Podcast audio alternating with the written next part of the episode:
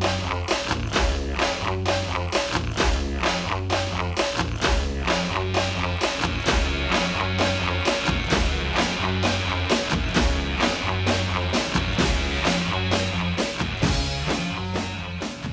Hi there, everybody. Welcome to another episode of the Cloudbase Mayhem. Just got off the line with a guy I met down in the Sertão in Brazil about this time a year ago, a little later. Uh, Dominique Rohr, who uh, had a paragliding school for a long time in Zurich and uh, sold that recently and is just enjoying the fruits of that labor and traveling around and kite surfing and flying and learning acro. Uh, he's been flying for 21 years. And uh, yeah, we just had a really great conversation about uh, all of that and his school and his scariest flight and his most memorable flights. There are a lot of those. He's traveled all over the world, done some pretty amazing things. And uh, yeah, I just I really clicked with him when I was down in, in Brazil last year. Thought it'd be really fun to have him on the show. He listens to the show all the time and recently reached out and I was like, hey, let's have a chat. And uh, so yeah, that was that was super fun. But we talk about uh, a lot of things we always talk about on this show, but kind of a, a different perspective. So safety and risk and uh, coming back from fear injuries because he had a little bit of scary incident about 11 years ago. But um, yeah, you can tell in his voice, just super passionate about flying. Um, recently spent a bunch of time in Organyà with uh, learning acro, which is something I was just recently doing up here in Oregon. So talk a little bit about that. But a lot of cool lessons here. Really fun conversation. I think you're going to laugh out loud in a few places in this one. So, yeah, without further delay, uh, please enjoy this conversation with Dominique Rohner.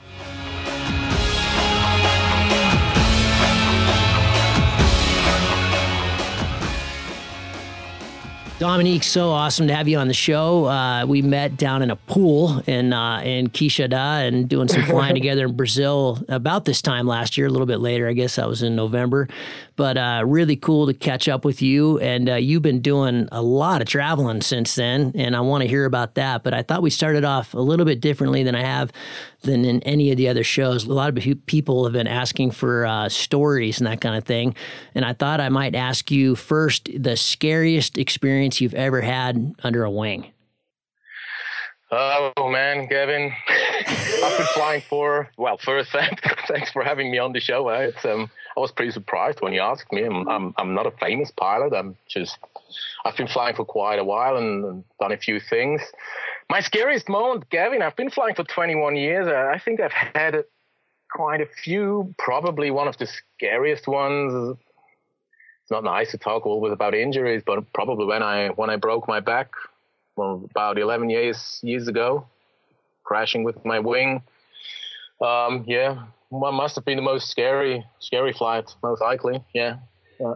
Well, you, you, you can't leave us on that note. You got to give us the details. How did it? What what happened? What what led up to it? What were you know? Usually that kind of thing is a series of small mistakes and then one big one. Is that yeah, is that how exactly. that one went? You know, I I actually already that's that's the really painful thing. I, I already was a, a uh, uh, paragliding instructor back then, and I did about everything I always not to do.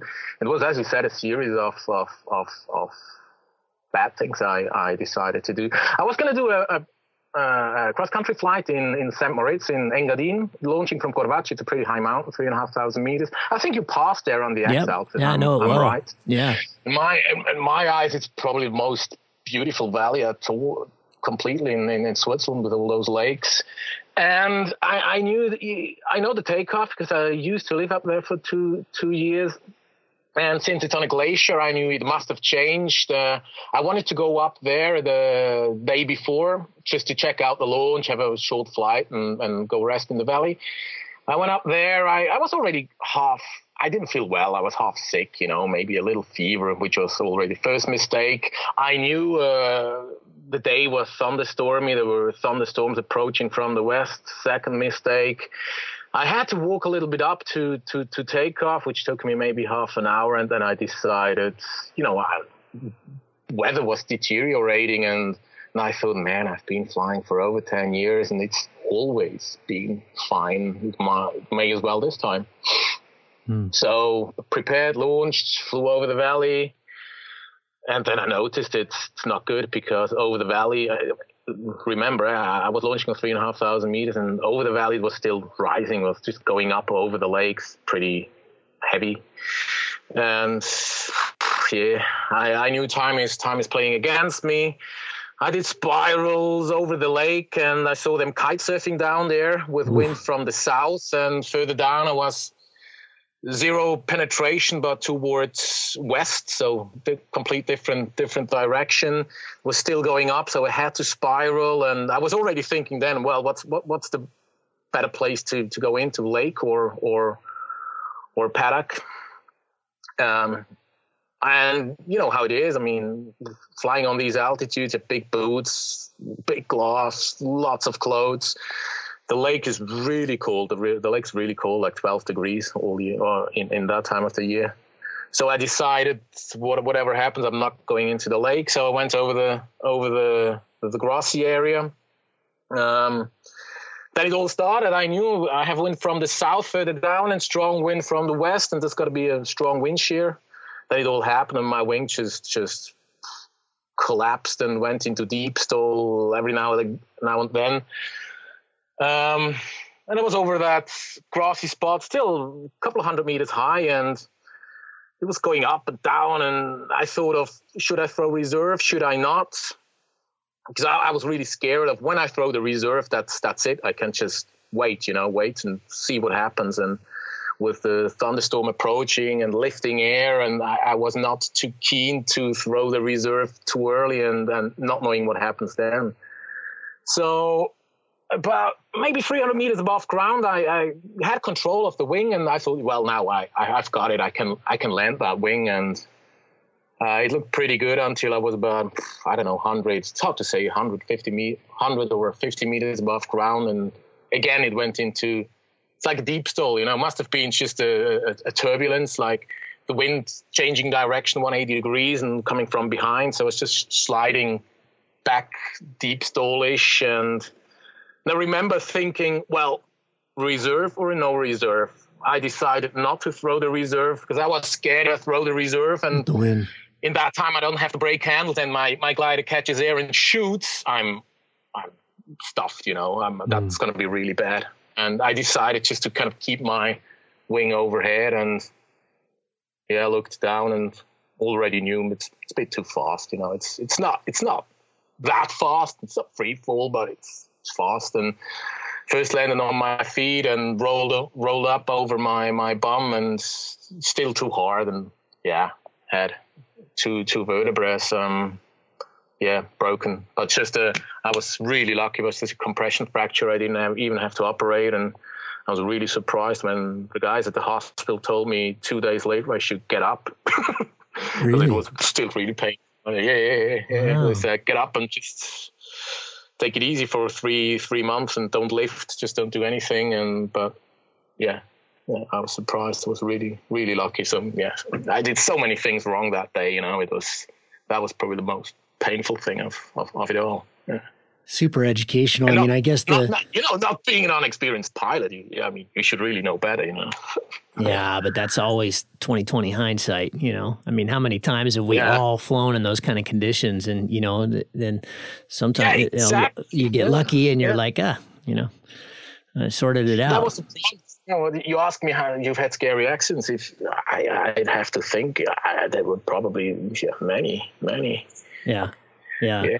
I was I was training um, with uh, Aaron Durogati and, and Eric Reinfeld. Um, who else? There was somebody else with us then. I can't remember. Um, just a couple weeks before the 2015 X Alps, and we were we were right in that zone. The next valley over to the east, uh, right on the right on the border uh, switching. So you go over from the Brenta yeah. that that year. You go we went from the Brenta over that pass. I can't remember it, and then there's a lake, and then there's another pass. Yeah, and the Bernina Pass. The Bernina Pass. You, you, went up to exactly the Bernina. It's where it's where and then Bernina Pass. Yeah. It's where Michael Witschi threw his reserve that that year. Actually, exactly, actually yeah, in the yeah, race, it's a really dicey dicey spot. And we um the three of us and and I think Andre Prochaska was there. There was Aaron's supporter, who's a really really you know epic acro pilot, very good cross country pilot. And um, we we hiked up to hopefully fly. And it, when we got up to launch, it was just really wrong. You know, it was dumping into the valley and it was just nasty. And it was just a training day, you know, so I didn't yeah. see any point, and I, I, just walked down. And, and Eric and, and Aaron both flew. Um, they both had quite scary flights, you know, and um, and they just flew down to the valley. It was a five minute flight. It was no big deal. It was basically yeah. basically just to not walk. Um, but it was it was yeah. interesting, you know, like watching that. There was this um, weird. I've, I've been quite a student of, of avalanche safety in the last few years because I do a lot of backcountry skiing, and they talk about, you know, the heuristic decision making process where we make decisions that that aren't logical and and why we do it. You know, we have we have all the information, and yet we still make an emotional decision. Um, and that was one of them where there was surprisingly, um, uh, there was a lot of um, peer pressure on me. Not from them. No one was suggesting that I fly. It was clearly not very flyable and not good, and we weren't really gaining anything. You know, we'd already done the hike, um, and yeah. uh, and those guys had these really scary flights. And I thought, well, God, if I'm going to be in the X Alps, I need to be able to do stuff like that. But I was like, yeah, but you know, the the penalty points here are super high, and it sounded like for you yeah. that day they were also super high. Like you weren't really going to gain much by flying that day, but you still we still fly, and we do it all the time. Yeah, yeah, yeah. Uh, sometimes it's it's really hard to distinguish in between what we like to believe conditions are and what they actually are. Yeah. yeah. in that, well, in that case, I actually I actually knew it was bad, but I was just kind of convinced because it always went well during ten years I thought that day, yeah, it's gonna be another day. It's a bit dodgy, but but it'll be alright, you know. Somehow it'll be alright. That's just not the way the way to think when you play in the sky. Yeah. When you when you look back on that, I mean, obviously the the first bad choice was to fly, but let, let's assume you got to live that day over and you still chose to fly. What would you do differently? Would you land in the lake? um and in the aftermath, I should have thrown the reserve when still more than 100 meters. Really? Even in that kind yeah, of wind? Prob- probably I I should have. Because that, that, that, that's I've had I've had a few instances like that too. I, I had a, a, very similar thing happen to me in the Rhone. Um, I was trying to do the the uh, you know the classic Fiesch FAI triangle where you go down to um, yeah. you know and then up to Zermatt and then home. And I was I was up in yeah. the Zermatt area where this huge cell was dropping out over Zurich, and I should have just top landed. It would have been fine. But I tried to yeah. get back to the Rhone, and when I got there, the gust, gust front was coming down from the Grimsel and blah blah blah. It was just oh, scary as hell. But um, you know, I, I thought the same thing as as I was coming down to the ground. I mean, I had plenty of backstop. I was over a huge field, but man, it was honking. It was really windy, and uh, and it was one of these things where half the time my wing my wing was totally out of control you know? So i mean i was i was it was kind of like god this is like 50 50 here. Uh, and should i throw my reserve? And i didn't and i got lucky you know? I, I ended up just landing right on my feet and it was fine. But but um, i was nervous to throw my reserve because that kind of wind. I mean you just then you're really out of control. absolutely. Absolutely. Yeah yeah and then you're at the whim of the power lines and the houses and all the other stuff. And exactly. Like, once, I mean, once you know, you throw one a normal reserve, even even in these conditions, it may even be a Rogallo. You know, there's not much you're yeah. doing in a Rogallo when it's blowing that hard. Yeah, and then you got to deal with your wing. If you I, I, to, yeah. I'm pretty convinced. Uh, a, a, good friend of mine, Cody, is is written up quite a bit about this. I think if you fly with a Rogallo on XC kit, you really got to have a cutaway. You know, you, you've really got to be able to yeah. ditch your main. If you throw low, if you throw high, no big deal. You'll be able to, you know, get your your main wing disabled but if it's if it's enabled, they're they're going to downplane, and I think you're going to hit just as hard as you hit. Uh, hey man, you know I, I, I was just um in, in Oregon, yeah, and first time in my life being being a little bit of a, an acro pilot or trying to be at least, and everyone there, all the good pilots now have cutaway systems and yep. and yeah. I really wonder. They have a, the, the Ava cutaway system now has a has a, a base system and mm-hmm. two additional whatever you put in, you know, normal normal reserves. Mm-hmm. But even for for ambitious cross country flying, seriously, I think the future, in my eyes, will be will be cutaway systems. Totally, it's just such a perfect way of getting off your glider and it works so quickly. Every time I saw those guys going down on their cutaways, I was just like, this is this is perfect. Yeah. No, it's like it's 20, 30 meters, and you fly, you fly away, and everything is in perfect order. Yeah. How how nice is that? And I, I don't know why why this hasn't come over to to cross country harnesses yet. I think yeah, no, it's it's future, it's definitely the future. It's definitely coming. I think it's um, you know, I think the problem still now if if you're in this hike and fly mode, it's the weight issue. But I do know that not many, but there are some comp pilots because we don't care about weight when we're flying comps that have, yeah. that, have that are doing that that are flying with with with cutaways and um, yeah, it's it's mandatory. Uh, I think that's that's just definitely the future. I mean, we, we have to keep making this sport safer, and that's you know that's you know the acro guys are proving that it works. You know, and and um, yeah, yeah, absolutely.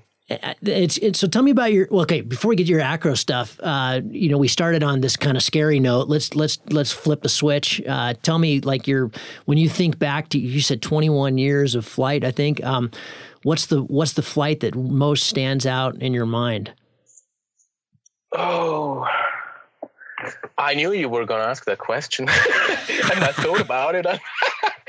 I didn't come to a flight. It's it's for me.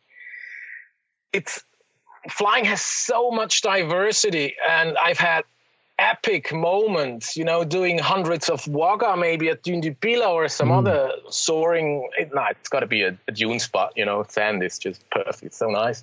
It it may have been top landing on, on, on a volcano in, in, Tanzania with a friend and then landing down in the valley in between giraffes, canoes and, and, and, and all these, these wild animals or wow. might have been what, what I'm really into is now uh, the, the cross country flights up, up in Brazil. I mean, it's far from you're not the only person up there, but I still right now it's just I think it's such a nice thing. Eh? Flying over over the Sertão in the northeastern part of Brazil. It's I think it's epic flying. Uh, flying in Switzerland, I've had so many nice flights. I, really can't break it down to one flight, and it's also not just the flying. For me, paragliding is so much more than just flying. It's for me most of it is combined with with traveling and meeting people getting to know cultures and and, and seeing the world it's it's it's more than just a flight. I, uh, mm.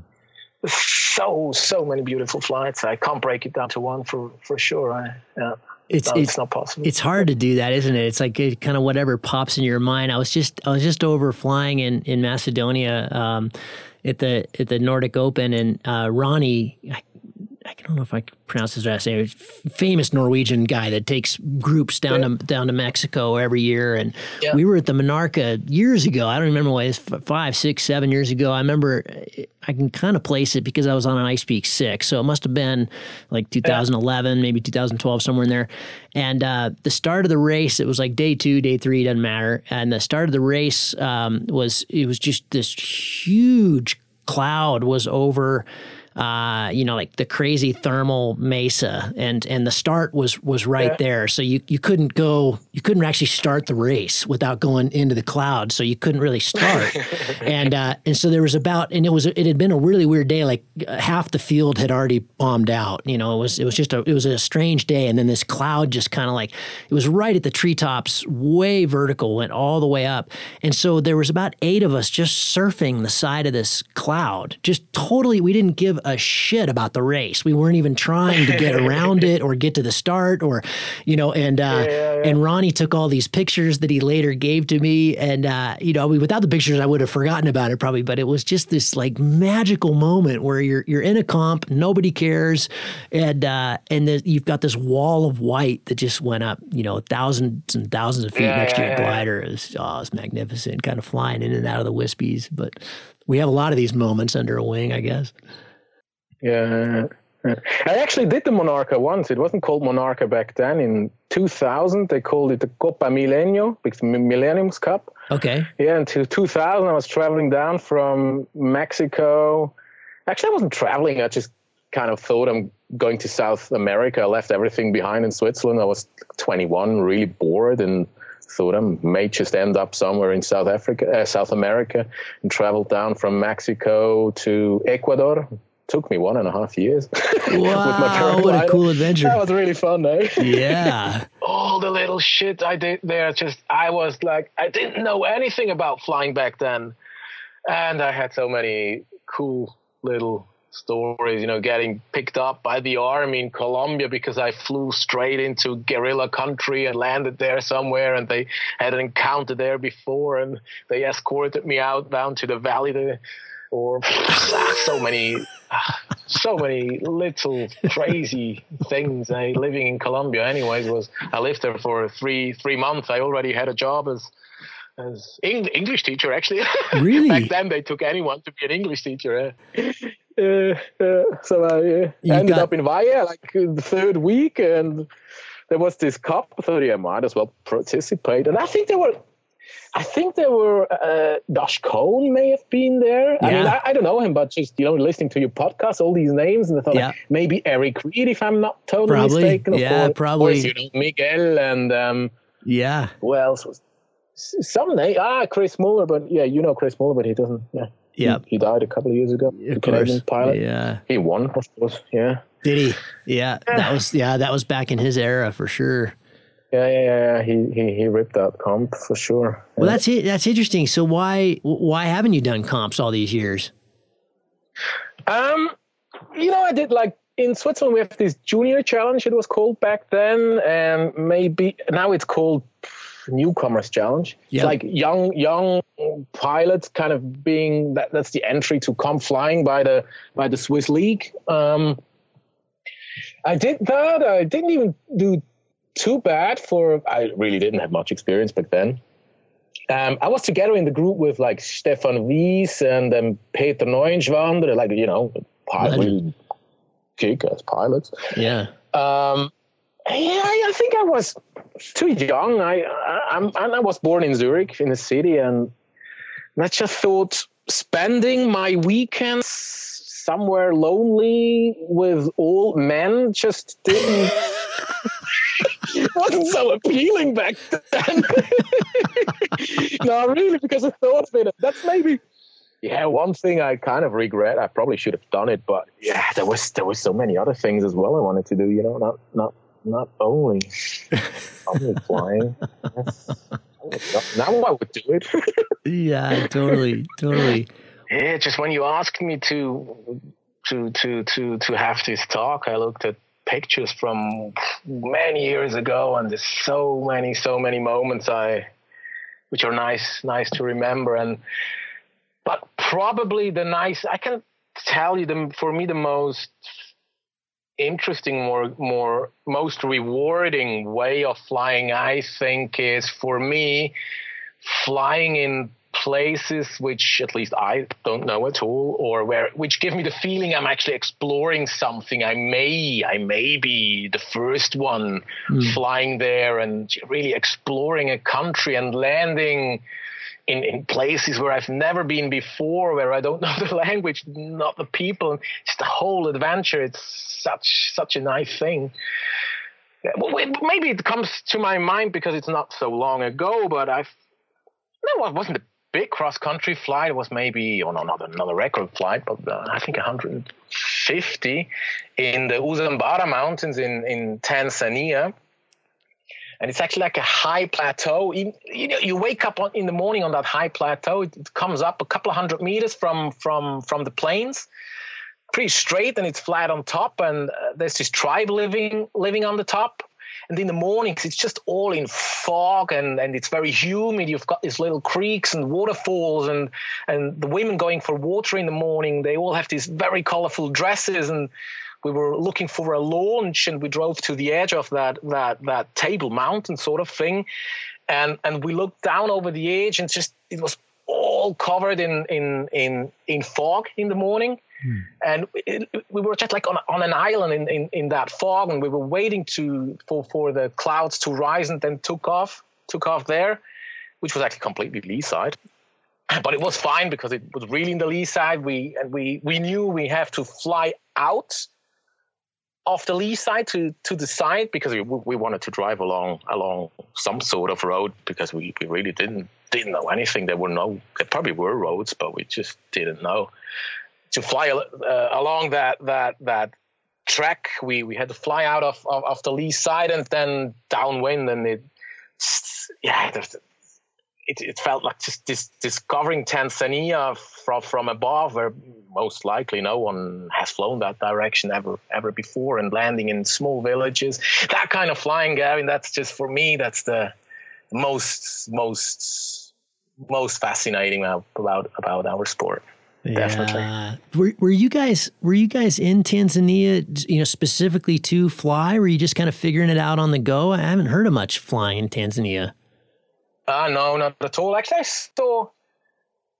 Well, we had um was with another paragliding instructor, and we had a group down in in Kenya for two weeks before, like Christmas, New Year's. We did Kenya, the Rift Valley, mm-hmm. with a group, and I saw pictures. I don't quite remember if they were by um, uh, Michael Gebert or Felix Wölk or Horacio Llorens. Those guys have been down there and they have been flying in that area, volcanic area. It's close to Ngorongoro National Park. Mm-hmm.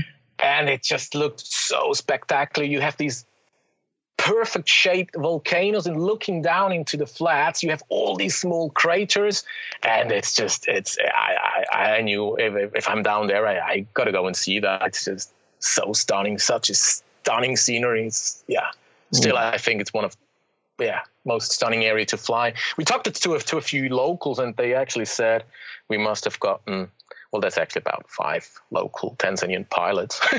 Wow. But they said one of them had used to have a, a, lodge in that area, and he said we must have gotten really lucky because usually it's just super windy there, and we had had pretty pretty good pretty good conditions. Yeah, yeah. And, and now, uh, since I met you a year ago in, in Brazil, um, well, that this is a good segue into your business. How do you how do you make a paragliding business that you can then sell and travel the world. I, I, think you're you're quite unique in that respect. I don't know a lot of people that have made money from, from paragliding. So it's Gavin, this this sounds like uh, I never have to work again. No, no, yeah, you're right. I, I, should. Yeah, you're right. You're, you're just having fun for a little bit of time. I I get that. I get that. But tell me about your. Let's let's give give me the short version of your history and and this and this business because you were working with Michael, right? No, no, no, no, no, no, no, no. I just know Michael through Andy from Fly with Andy, who's a friend of mine. And yeah, I don't know Michael. No, it's um, I had it with um, Wally Neuenschwander. Um, well, you know, I, I I've been flying 20, 21 years, and and and job wise, I've done a few things, and nothing was actually really satisfying. Then I had to, yeah, I sat down and thought, well, Dominique, you're you're I don't know, 27 now, 28. It's about time to do something, not just travel, having fun, doing shit jobs to get a bit of money. I really felt I, I wanted to do something, yeah, job wise. And I knew like office work is all nothing for me. And I sat down, thought, what what's what are the things I'm I'm good at or what I like, and I figured I like being on holidays. um, I like flying, and I like drinking beer with people. So yeah, conclusion: I, I need to have a paragliding school. Right? Perfect, perfect match. and you know, Switzerland is full of paragliding schools. There is good schools, bad schools, like like everywhere. Um, but um, looking at the scene, I thought, at least what I knew, paragliding schools, there's, there's many good schools, but I lacked a bit of. I thought young young people, what are you looking for when you look when you're looking for a hobby?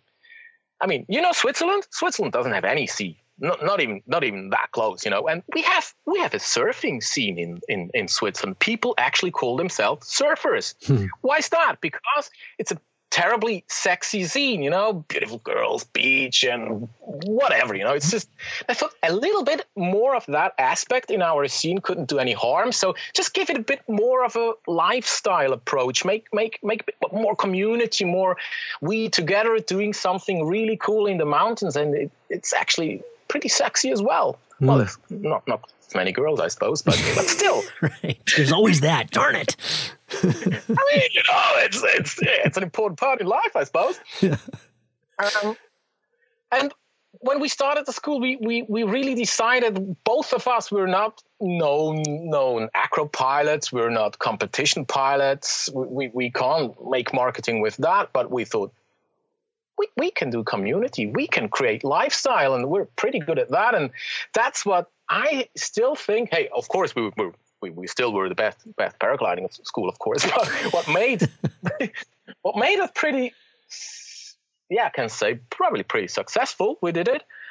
Um, was definitely the people just liked to be at our shop and have beers and and and planning trips with us and bringing their friends to barbecue evenings and, and all sorts of, of evenings we, we created and weekends and and it yeah, it started working like that. We didn't even have to do too much marketing anymore. People wanted to be part of something, and that was really was it in it was it in Zurich? Where where where was your base? We, we, yeah, we we are both from Zurich, so we based our school right in the city.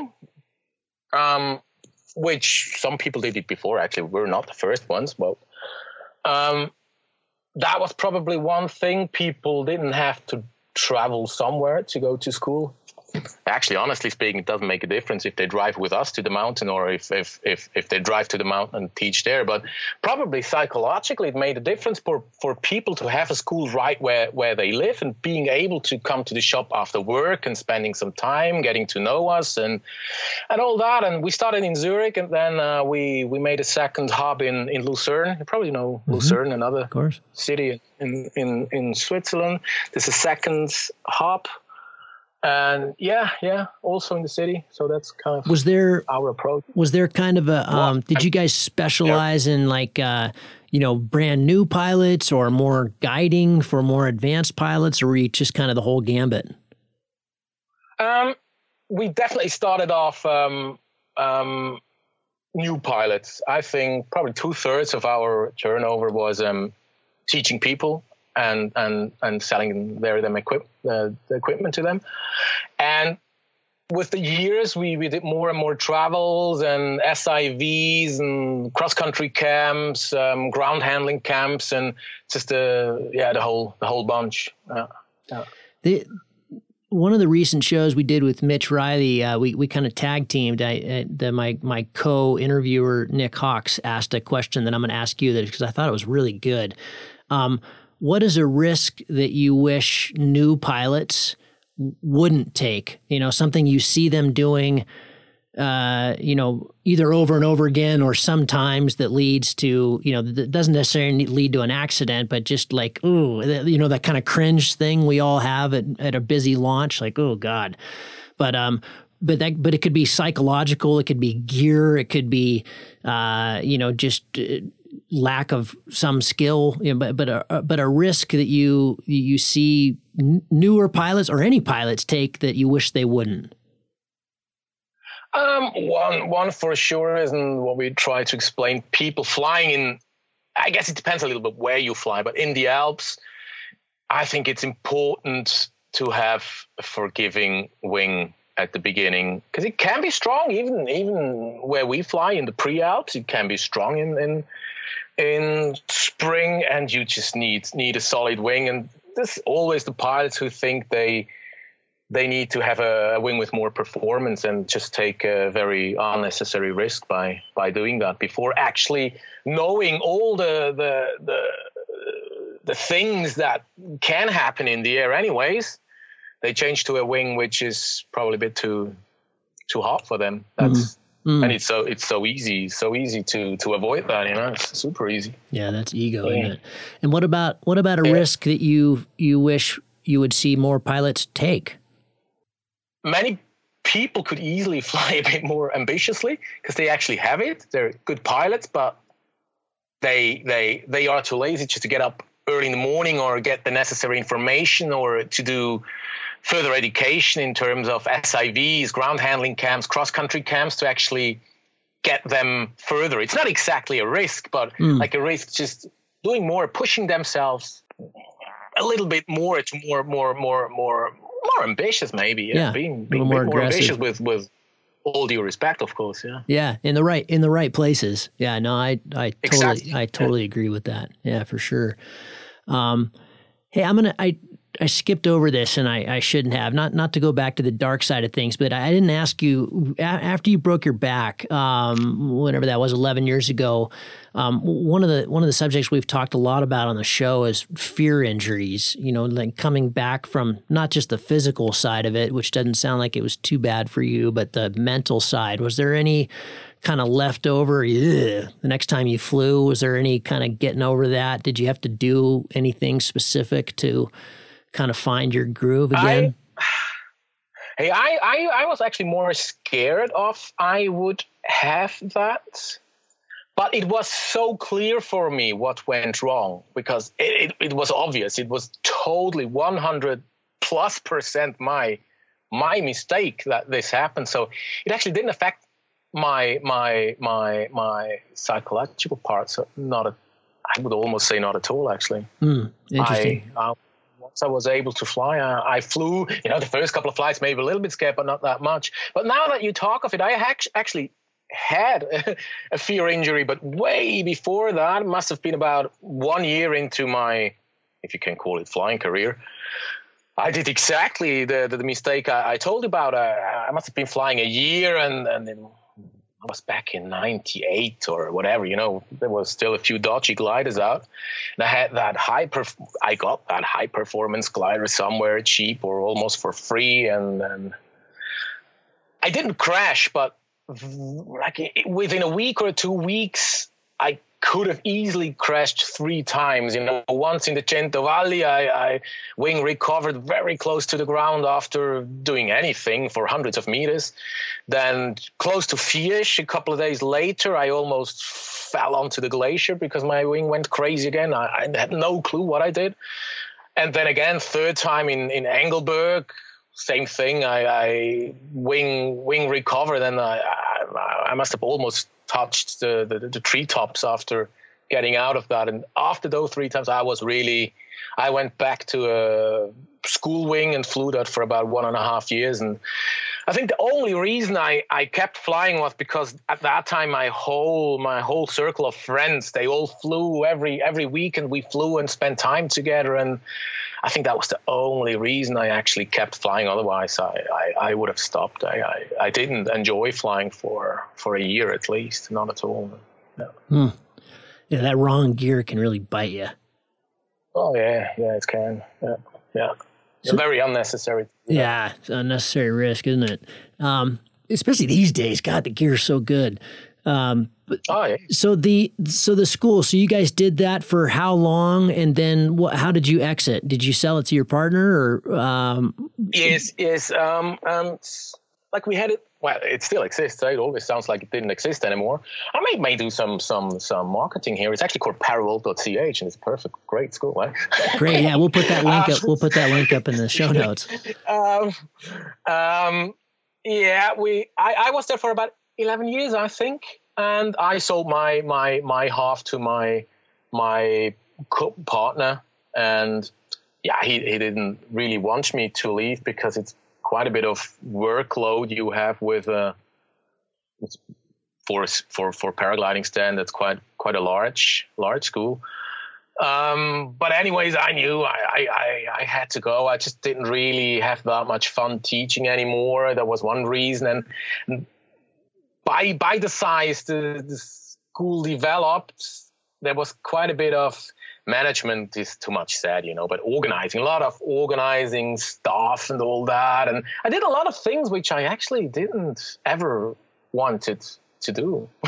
Hmm. And then that was one reason, just not really wanting to do the stuff anymore. I always liked the, the, the, the traveling part and further education, the old camps, and, and that that's that I still like. That I still like.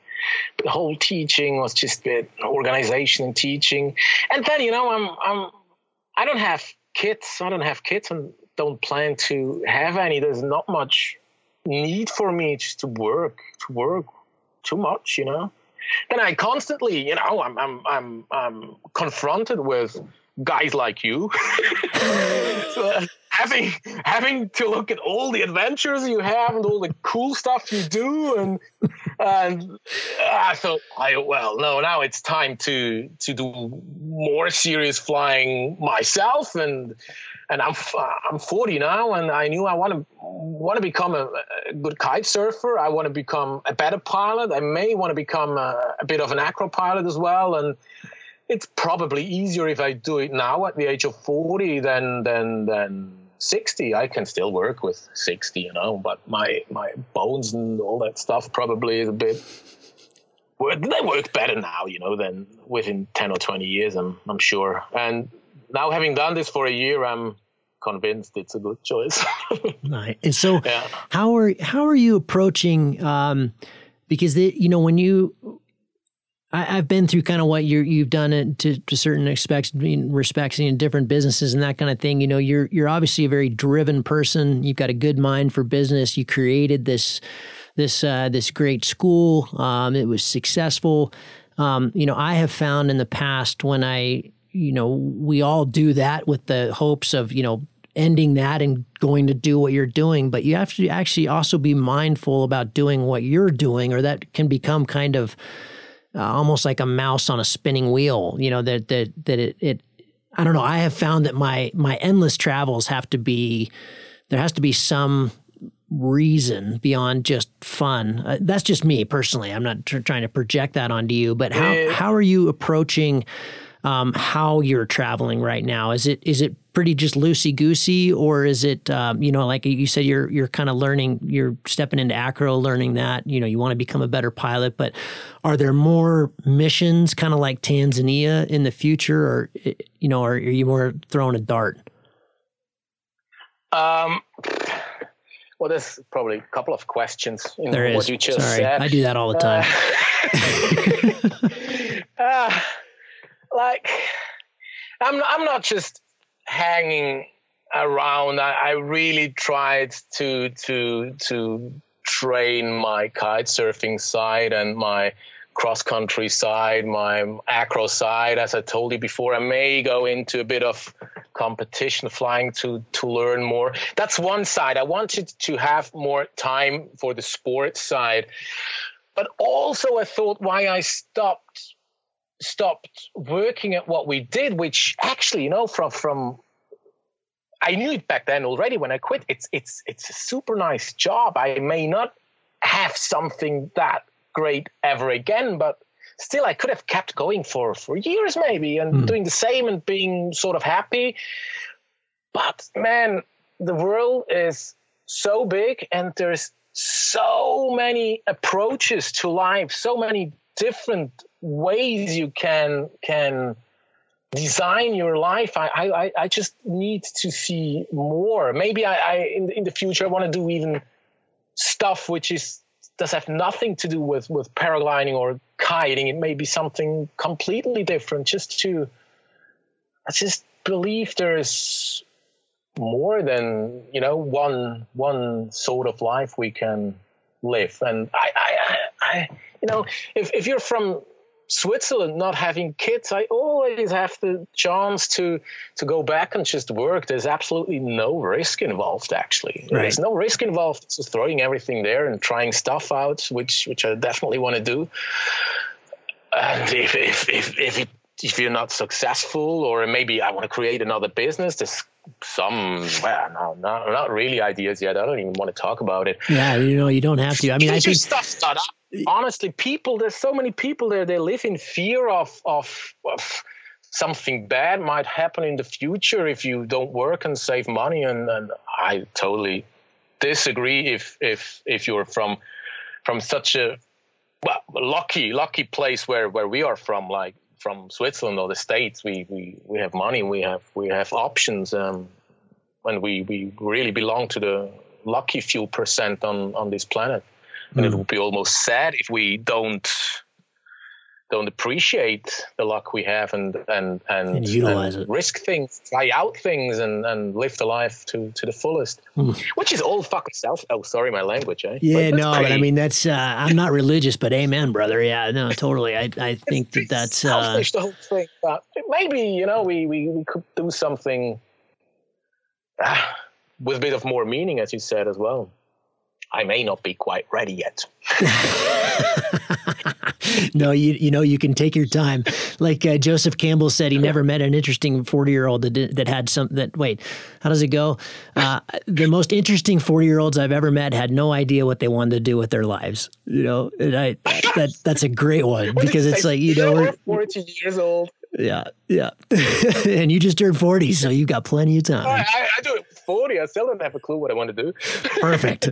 Perfect. Joseph Campbell would love you, and he was a very smart man. So uh, fantastic. Hey, uh, okay, again, I'm, I'm kind of all over the map here, but I'm just smiling, digging this. Yeah. Um, in your in your years of running that school, um, because you you said something when you created it you know even in switzerland which we all kind of view as you know it's got the APPI system and it's just much more regulated and strict and i think of swiss schools as being very good but you and i both know that schools around the world there are good and there are bad just like you pointed out and it really depends a mm-hmm. lot on who's teaching, um, and not so much the system that you go through, whether it's USPA, APPI, or whatever. Yeah. Um, what would you say to the students? Because we, we have a lot of people that listen to the show that are you know very new and that are very much in mm-hmm. need of uh, still going to a school, or maybe they haven't even flown yet and they're trying to find a school. How, how do you find a good school? Uh, you know, how do you go about you know finding you guys versus the guys down the street that maybe aren't doing as good a job? Mm, there, there, there, should I know there should be an easy way, but I think it's not even that easy because with I would have said you you know ask ask people you know who fly they should gave you a feedback on, on, on the school they were at. But sometimes that's not even true, you know. If you have a shit school and you're a nice guy, I'm sure your students find your school top and you're the best instructor just because you're a nice guy. That works actually. That works with doctors, that works with any any profession. Sure. So that may not even be the perfect approach, you know. People may say that's a good school and it's it's not even the case. And I I really in Switzerland I know schools they're really good, but but but the teacher is just a bit of a prick and people don't like him and therefore people think it's a shit school. It's not actually. It's just prick of an instructor, but he he he, he has, has maybe a good approach and teaches you really really good way of flying. So that may not even be the perfect approach. So well, I wouldn't even know. I, I wouldn't. I, I don't know. It's not so easy, but I guess it's still the best. Asking as many people as as you can find on on a feedback on on on the school they they were at. Yeah. Mm. Uh, where should people so imagine the kind of 200 300 maybe even 400 hour pilot you know maybe just getting into what we commonly call on the show intermediate intermediate syndrome. Um, you know so they're they're getting pretty good at their home site you know they're understanding how to fly in thermals they're doing you know they're doing some xcs they're having some success they're excited maybe they're stepping up to a c wing or something where where do you like to see those people focus most? Is it you know is it is it SIV? Is it training? Uh, you know, what, where do you like to you know where do you point those people? What direction do you point those people? Because that's a dangerous part, and in my mind, that's kind of the most dangerous uh, place that people get in this mm-hmm, sport. Mm-hmm, mm-hmm. Just beyond um, ignorance. education wise, I really think that that's been in your show many times before, and I mostly agree. I think you can't do enough ground handling. It doesn't cost you anything. You can do it anywhere with a little bit of wind and just playing with your wing as, as much as, as, as you can just gives you so much more safety at takeoff, in flight, uh, and all that. I think that's, yeah, that's any, anyone can do that. Um, SIVs, I think Yep, absolutely. Good approach. And it's been in, on your show as well before to really master the difficult maneuvers. Uh, you've been talking a lot about stalls. And I think to really pull a stall in real conditions, you need to practice it a lot, man. I think you mm. really need to practice it a lot. I think that's not maybe not even the most important fact about an SIV. I think SIV, the first one should be more getting to know your glider, getting confident with your glider. Maybe if you don't fly a top knot, uh, a really high performance glider, uh, getting to know that many times it's pretty good if you just let it do its thing instead of overreacting. I'm not talking about C plus gliders, you know. Um, and which what is really important, and I really saw that with with myself is just the fact of having pulled that reserve once, knowing what's what's what's happening when you pull the reserve. It's obviously not a difficult thing to do, but it really even me it, it changed my my my mindset to. towards that rescue so much you know you've, you've seen it once uh, you're terribly nervous before you pull that reserve the first time over a lake, you know, life vest, life uh, rescue boat and everything, completely safe, but you're nervous. Mm. That's exactly what's so important about doing that once, just to the second time when you may need it actually, not being nervous, being confident that thing works, I pull it and I'm most likely likely safe. That's super important to do that, I think. Mm. Yeah. That's um, great. Then flying wise, what, what, what can you do to to stay safe? Uh, I think if if you can, it's it's really good if you can surround yourself with with pilots who are better than yourself, who have more experience, and go fly with them and and have them give you as much advice as possible because every flying day is different. Every, conditions are always different. You know, flying in Fiesch, I'm just saying Fiesch because it's a known place. Flying in Fiesch can be super easy, but it can be super difficult at uh, a day after. You know, it depends so much on conditions and everything, and that's just so much experience. Flying, flying in uh, a paraglider is just and, and judging conditions has so much to do with with experience. So the best thing you can do is just go with people who have much more experience than than yourself. Yeah, that's what I was thinking when when I asked you about the risk that um, I wish or you wish pilots would take. That that was where I felt like you know we, we often talk about like where you have maybe a breakthrough or you have a like an aha moment the light bulb goes off for me it was with travel you know when i when i really started uh, flying a lot of different places um, just you you may not even feel like you're getting that much better, but you really are. You know, when you break away from your home site and you start flying you know, and in the Alps there's so many sites that maybe people there just do it naturally. You know, you you, you follow the weather, but um, you know, I, th- I, think that that's a big one. That that's a risk that I wish more people would take. Is just is going and flying new places um, because you're you're the air density is different, the weather's different, how you get the weather is different, you know, the the community is different. Um, and you know, so you're you're automatically being challenged by all these little things that you may not even register. Yeah, yeah. I think, Absolutely. I think that yeah, that's I agree. that's you know if you have the time and you have the the funds to do it that that's one that I would would I wish more people did. I mean, a lot of people do, but uh, I think that's a good one. You know, this this migration yeah. to Colombia and Mexico and Brazil and stuff in the winter for all the northern hemisphere pilots is, is great to see. you know, I think that that's really good. Absolutely. Yeah. yeah. so what's when you uh, when you kind of look out? Give me your kind of one year. Uh, you know what where where do you see yourself in a year if you see yourself anywhere? Or is it just kind of just day by day right? And it sounds like it's kind of day by day. Um sort of day by day. Um you know actually i thought a year ago i thought yeah, after a year i'm probably bored and i'm uh, i'm starting to look for something to do. And now it's a year later and I'm not bored at all and there's so so much still to learn. So my uh, yeah, I've got a bit of a plan. Um, I'll head to to to Brazil now and I'll do I'll go up to the northeast again where we met but going with the winch. Mm. Where the you know the Swiss Swiss league has done awesome flights last year yeah. on, on the winch in, in, in Brazil, which just gives you this extra I'd say hour, one and a half hours in the morning since you don't have those um you know those hills in the back of Quixadá takeoff where you don't want to end up because you're bombing out mm-hmm. in, in those winds. Yeah, that's, that's that probably the way to do it down have there. on the winch. You, could, you go early, you just hang on to a cloud and, and, and you can just take off early, right? And that's what I want to do. And once over in, in Brazil, it's just same. You, you know it. You're a kite surfer up there. It's just kite surf heaven. You've got a huge coast with perfect winds every day. I, I want to do uh, a long downwind run on my own. Basically, just me, my my my kite gear, maybe two pants and two shirts and a repair kit, pump, and just go down the coast, and if I like a place, stay a couple of days, stay there, kite, continue down the down the coast and explore the just the, the coast in in Brazil by myself. I want to do that.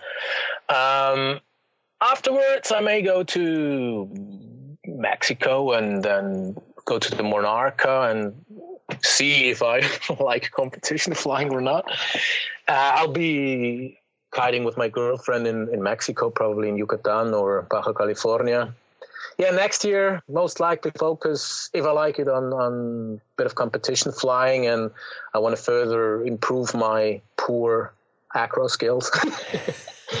uh, I may go to El Hierro, you know, the, the Canary Islands sure. in, in March, which is a uh, yeah, a known place to to do that, and hope to. It's cool. I, I, I liked it. I didn't know I like it so much, but it it's just Ah, it makes it, makes such a difference just doing so many stalls and improving your your.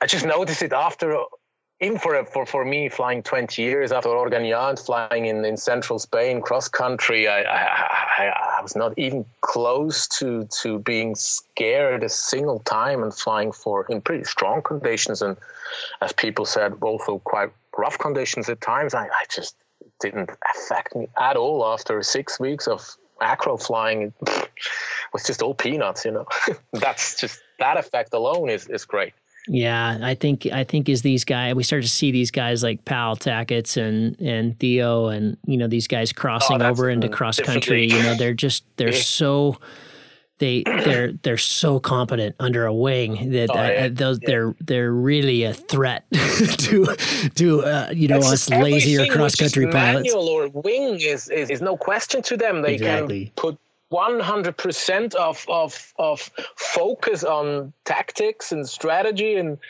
the wing, you know, it's just it'll fly for sure. You know? Exactly. They don't have to focus on that. Exactly. They're never worried about that. And I, I think that, uh, yeah, I'm almost, you know, I, I used to say that, you know, flying XC without doing regular SIV was just asking for trouble, you know, and now I, I really think that we should step it up, and and that that should just become part of, you know, uh, every pilot's lexicon. You don't have to be Pál Takáts or Theo. In fact, most people are will never even get close, including myself. But you know, I, I just did it. I just spent a week over the lake here up in Oregon doing a bunch of acro training, and it's just like you said, it's such a massive confidence boost. It just helps oh, so yeah. much. You just don't think about, you know, the little stuff that would make you nervous and make your heart rate go up goes away, and then you you can let your yeah. subconscious do all the work, and it's just it's yeah. such a massive safety factor. I think.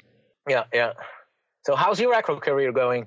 well, it'll never be. Number one, it's not a career. it'll, it, it, never will be. But uh, you know what? I just actually little little plug here. But um, I was on the new Niviuk E Gravity, so I've been hearing from you know Andre Prochaska, all the guys, all the acro you know Jedi's that I've had on the show. They all say the same thing. You do not want to learn acro on a you know on a freestyle or an acro wing. You know, learn it on a B. Yeah, I agree. Yeah, 100%. and uh, and so I've been on the F Gravity, which is a terrific freestyle wing, but I've been on that since 2012. I did an acro clinic with Jocky out in Ölüdeniz. It was one of his SIV clinics, but he brought in a guy to teach me acro, Johan, uh, and and that was that was great.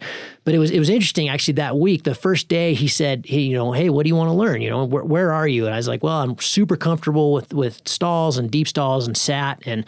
But you know, I'd love to learn helis, and he's like, "No yeah. chance. We're not even going to try." And I was like, "Wait, why? I want to learn helis." Because he's like, "We got a week. You're going to be so disappointed. You're going to be yeah. so discouraged. You might get a couple just because of dumb luck."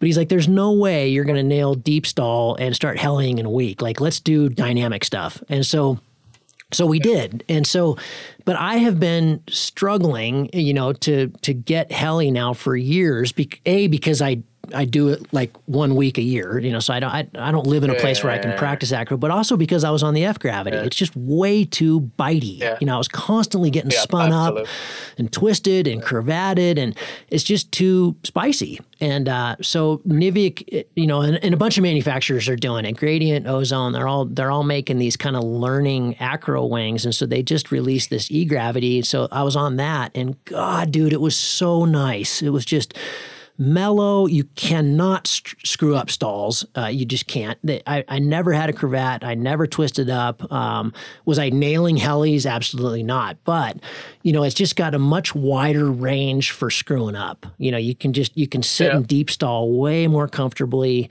but it's not you know it, it still has the thick lines and it still got longer lines so it still has more energy so it's not like learning it on a B. It's it's a B wing. It's certified as a B, but it was um it was delicious, man. It was it was really super fun. You know, like you'd hit the beach and be psyched for the next run, not trembling. You know, which half the time before I was yeah, kind of exactly. trembling. I was like, "Fuck, what did I just do wrong?" You know, uh, the, the glider was always one step ahead, whereas this time it was like I was ahead of the glider, which was really nice. That was it was just comfortable. Yeah.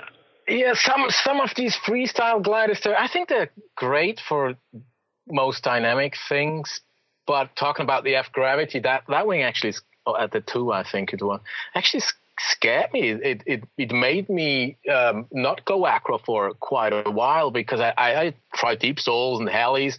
Every time heli exit, I jumped after the wing, and since it's got pretty long brake brake range, oh, I, I just felt so scared. Now, now I would say if if someone would ask me to recommend an approach, I don't know that e the the e gravity that kind of wings, I would have said just take one of the easy, the easier and bite your acro wings. Just take an easy one. I'm not going to mention brands now, but an easy acro wing, just in a rather big size, and mm-hmm. and you've got a very safe and good approach, I'd say, because you still have short brake range, but it's not so bitey, and it just works. They they they just work nowadays, and yeah, yeah, yeah, ex- exactly. I think if you really want to learn acro, you just really got to take your time. Otherwise, it, yeah, exactly. You really, you really do. You really have to take your time. You need time. You need time, and have the respect for the technical stuff. Like the, you know, the like you said, the dynamic stuff on the F gravity was was so fun. But it, man, you pay for mistakes. You know, you just it's yeah. so easy to go into that wing or loop through the lines, or you know, when it jumps, it wants to jump, and it because it's a freestyle wing. That's what they're built to do. And yeah. so, yeah, yeah really tough to build. I spent I, I wasted a lot of time actually uh, trying to learn that on, on that wing, and it's so it's you know, and um, my my acro partner here had been saying that last couple years. He's like, dude, just get a low B. It'll be so much easier, and and that was that was yeah. genius. That that's been really nice. So. Dominique, thanks, man. I, I really appreciate it. Uh, this has just been a total blast, uh, and to catch up with you, I'm kind of I'm kind of jealous that you're going down to Toe in Brazil. I, would like to jump on that. That was that's a pretty special place, and the, you're right. Those guys, uh, that's the way to do it. There, you just get you get a couple more couple hundred kilometers more runway, and uh, yeah, you can just go so big. So I, I, hope that goes really well for you. I'll be watching you on on yeah. the XC Find, and. Yeah, uh, right but, but, thanks, thanks for your time, yeah. man, and I'll, I'll uh, enjoy your time there in Tarifa kite surfing. Yeah, thank you. Thanks for having me on the show, and um, yeah, hopefully, I, I hope to get over to to the states at some point in my life as well. May may, may catch you in there there. Oh, you'd, you'd, love it, man. We we big air and big high base, and uh, oh, you'd dig it. I'd I'd love to have you over here and show you around. It's a pretty special place. Cool. Well, thanks, Gavin.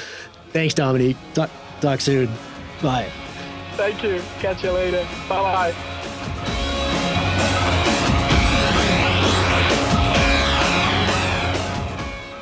I hope you enjoyed that. What a cool conversation with a very good dude. That was a lot of fun. I hope you got something out of that. As always, all we ask for is a buck a show. Uh, this is a listener supported podcast, and uh, I've gone into this in the past why we do it that way instead of using sponsors. I hate sponsors, uh, and I not my personal sponsors, but sponsoring uh, podcasts like this. You know, uh, I just don't like listening to all that goofy stuff in the beginning, and I fear I, I, fear that if we do that, then you're you're wondering if I'm trying to sell mattresses, how authentic these conversations are. So we're skipping all that and just relying on you. Uh, and if you can't do it financially, totally understand that. And uh, but there are many other ways you can support it. You can share it with your friends. You can blog about it. You can put it up on the social medias. You can talk about it on the way up to launch. So, most of all, I just want to make sure that you're getting something out of it. And so, if it's something you are, uh, let us know and uh, help support us. And you can find the links to do that on cloudbasemayhem.com. And uh, you can just reach out and let me know if you've got a suggestion for somebody you want on the show or a topic that we haven't been covering. Also, reach out in that way. Uh, we'll try to be really flexible with that. So, yeah, thanks for uh, thanks for listening, and we'll see you on the next one. Cheers.